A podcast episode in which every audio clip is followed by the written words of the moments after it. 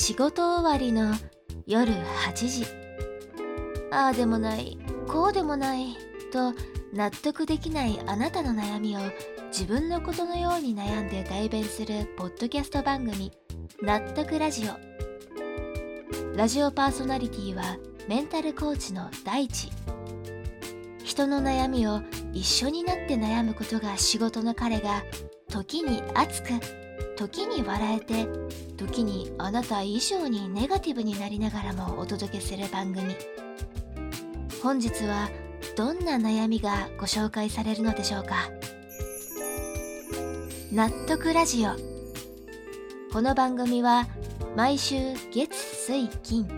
夜8時からポッドキャストでお送りしています。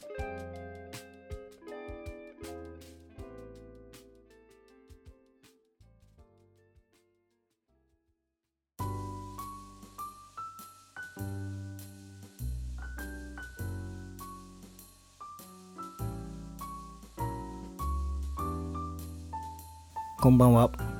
憂鬱な夜の時間帯にラジオの電波に乗って皆さんの元へお届けするラジオ番組納得ラジオ。本日もメンタルコーチの大地がお送りいたします。あの急なんですけど最近さサプライズ？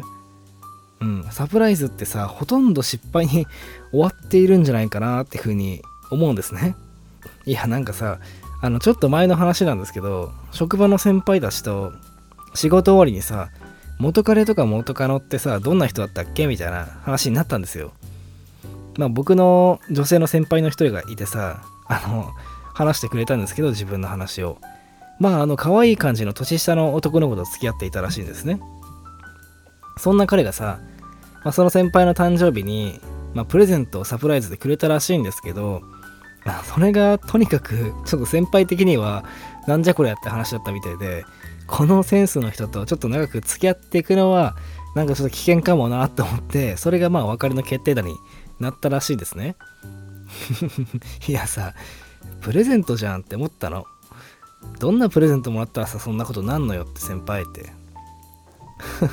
先輩のためにさ頑張って選んでくれた？その気持ちがさ嬉しいんじゃないですかって。先輩あんた人の心ないんですかって。僕は聞いてみたんですけどまあまあ聞けと。ね誕生日デートした帰りにさまあその彼氏が運転してて、まあ、先輩を家の近くまで送ってくれたらしいんですよ最後。でね最後バイバイってする時に、まあ、プレゼントが入っているであろう箱をね先輩に渡して「何々ちゃん後で開けてね」って言ってあのこの段階ではまだ嬉しいんだと先輩はでそんでブーンって帰ってって彼氏を見送ってさプレゼントボックスをね、まあ、家に帰る前に開けたのよ先輩は。そしたら中になんかなんかガシャガシャ動くなーって思って パカッて開けてみたらあのちっちゃいオルゴールが1個だけ入ってたんだって。うん。えオルゴールなのって思ってさしかも、まあ、気になるじゃないオルゴールだから。カチカチカチって回してうーんって回してみたらあのかかってきた音楽があの畑基博のひまわりの約束？だったらしいんですよ いや、これさ、あの、本当にね、あの、これあの、悪くないんだよ、誰も本当に。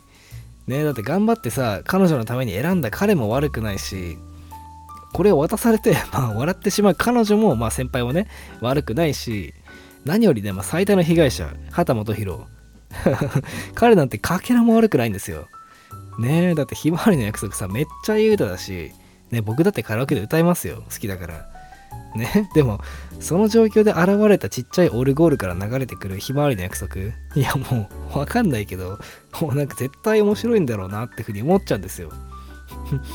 まあ、確かにさ、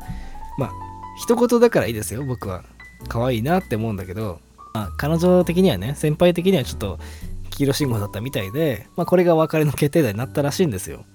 まあ、ここで話は戻してさ、それくらいサプライズって諸刃の剣？そういうとこあると思うんですよね。まあ、もうすでにさ、お互いのことかなり知ってるとか、相手の欲しいもの、して欲しいことがさ、まあ事前に分かってる場合に、まあそれをちょっとしたサプライズにするっていうことであれば、まあかなり効果があるんじゃないかなっていうふうに思うんですけど、ほとんどの場合はさ、そんなに好条件が揃うことってまあそうそうないと思うんですよ。あの、僕ら世代に分かりやすく言うとあのチョコボールってお菓子でさあの銀のエンゼルが出る確率くらい 少ないんじゃないかなってふうに思うんですよね。めちゃくちゃ世代バレますよね。ちなみに銀のエンゼル出る確率3.2%らしいですね。1000組のカップルがいたらサプライズがね完璧に成功するカップルっていうのはまあ40組程度といったところですかね。まあもちろんさその見積もりはちょっと少なすぎるだろうってね意見はねわかるんですよ。だってねこう実際さこんな自信に満ち溢れた顔でさオルゴール入って渡されたらさうわありがとう嬉しいって一応するじゃないですか。ね。でそれを真に受けてしまったまあ可愛いね男の子たちもう感情に含めたらやっぱりこうサプライズ完璧に満足いくくらい成功させる確率っていうのはまあこの銀のエンゼルが出る確率くらい難しいと思っていいんじゃないかなってふうに思うんですよ。ね。まあふざけた話 ふざけたまあ彼は真剣だったんだろうけど。まああのまあこの話は置いといて本題に入りたいと思うんですけど今までのこの話の通りさ家族関係恋愛関係仕事関係まあ全ての人間関係ってものに言えるんですけどサプライズってさもちろん素晴らしい愛の形なんだけどもリクエスト相手の望みを聞いてしまうっっていうことって素晴らしいことなんだよ。悪いことじゃないんだよってことについて僕は今日話していきたいなっていうふうに思うんですよ。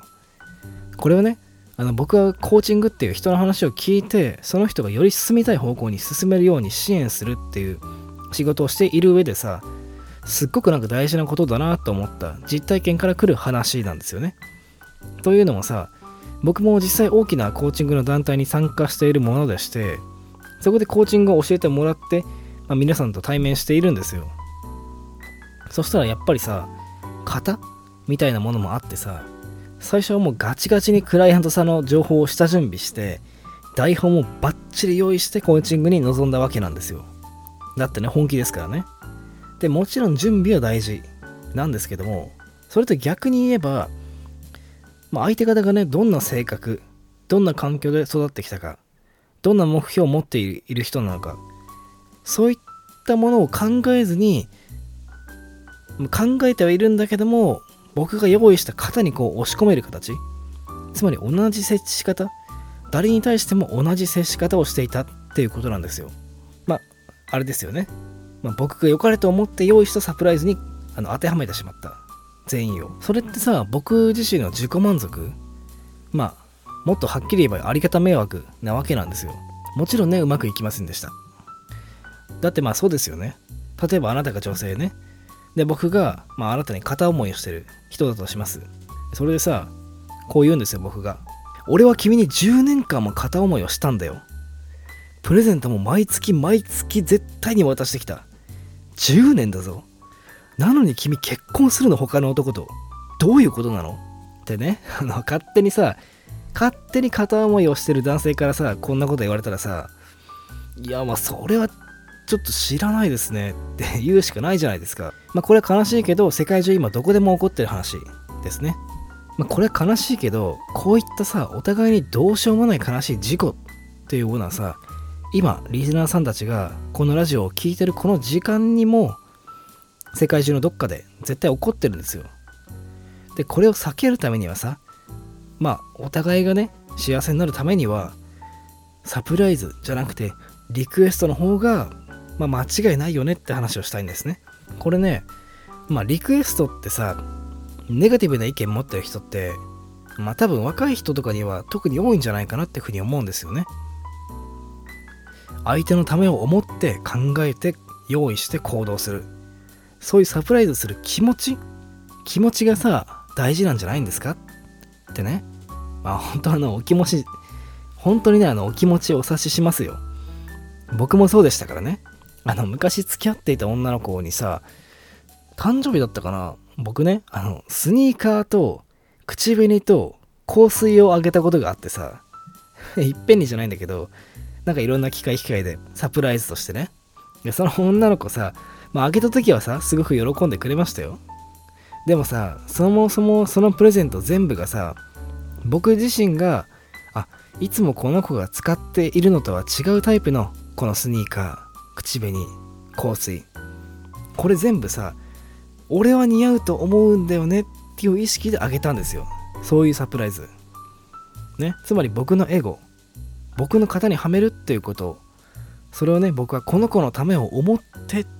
ていう意識のもとやったサプライズ。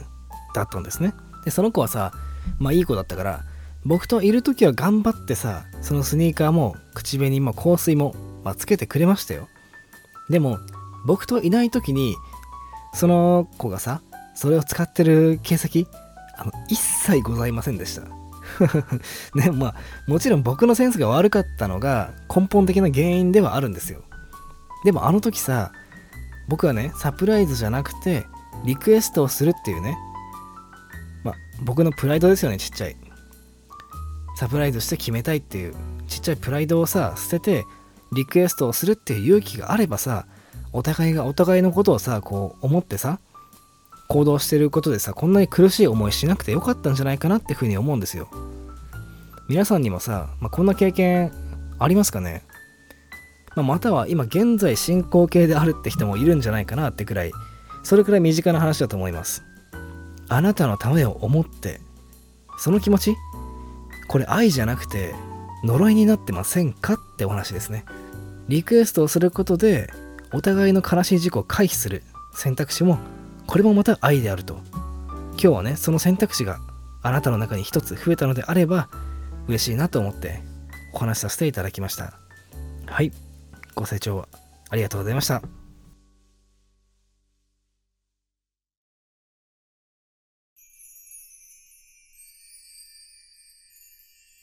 納得ラジオ。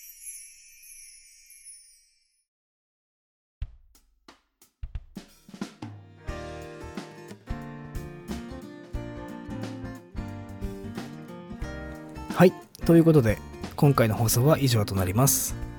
なんかさ こう自分自身もさ相当ミスってきたんだなっていう風に話していて思いますよね。であの香水と口紅ってさ サプライズするプレゼントとしてさ世界で一番難しいんじゃないかなって。案の定僕は失敗しましたからね。ねほんと恥ずかしいですよ。皆さんにはね僕の屍を超えていってほしいと思っております。はい。ということで納得ラジオ月水金の週3回20時から各種ポッドキャストで配信しております。リスナーの皆さんからのお悩み相談のお便りもお待ちしておりますのでどしどしご応募ください。また僕とのコーチングセッションの無料体験は概要欄にあるリンクまたは DM より連絡をお待ちしております。それでは次回の放送で皆さんとまた一緒に悩めることを楽しみにしております。本日のお相手は大地でした。また次回、おやすみなさい。